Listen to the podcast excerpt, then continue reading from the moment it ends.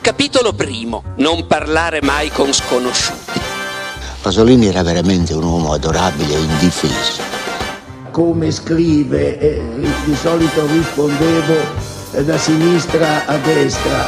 It di Stephen King è il mio libro del cuore. Volevo dirle, ma d'inverno, quelle anatre, dove diavolo finiscono? La telefonata che cambiò per sempre la vita della famiglia Dodd di Chicago arrivò giovedì 8 giugno 1933 a mezzogiorno, mentre William A. Dodd sedeva alla sua scrivania all'Università di Chicago. Attualmente direttore del dipartimento, Dodd insegnava storia dal 1909 ed era apprezzato a livello nazionale per i suoi scritti sul sud degli Stati Uniti e per la sua biografia di Woodrow Wilson. A 64 anni era snello, alto poco più di 1,70 m, con gli occhi grigio-azzurri e i capelli che stanno chiaro. Sebbene il suo viso tendesse a comunicare severità, perfino quando era di umore disteso, Dodd aveva un senso dell'umorismo vivace e pungente, e bastava poco per innescarlo.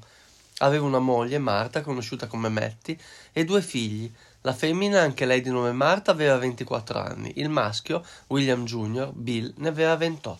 Quando questo libro uscì nella collana Bloom di Neri Pozza nel 2012, molti tra noi librai furono indecisi sul settore dove collocarlo. Era da mettere nella narrativa o nel settore dedicato alla storia. Il libro, eh, che da allora è stato più volte ristampato, si intitola Il giardino delle bestie ed è scritto da Eric Larson. Narra la storia vera di William Dodd e di sua figlia Marta che da Chicago devono trasferirsi nel cuore della Germania nazista. Dodd infatti professore di storia all'università, viene nominato da Roosevelt ambasciatore a Berlino e si ritrova così a soggiornare in una città addobbata di immensi stendardi rossi, bianchi e neri e a frequentare gli stessi luoghi dell'SS in uniforme nera.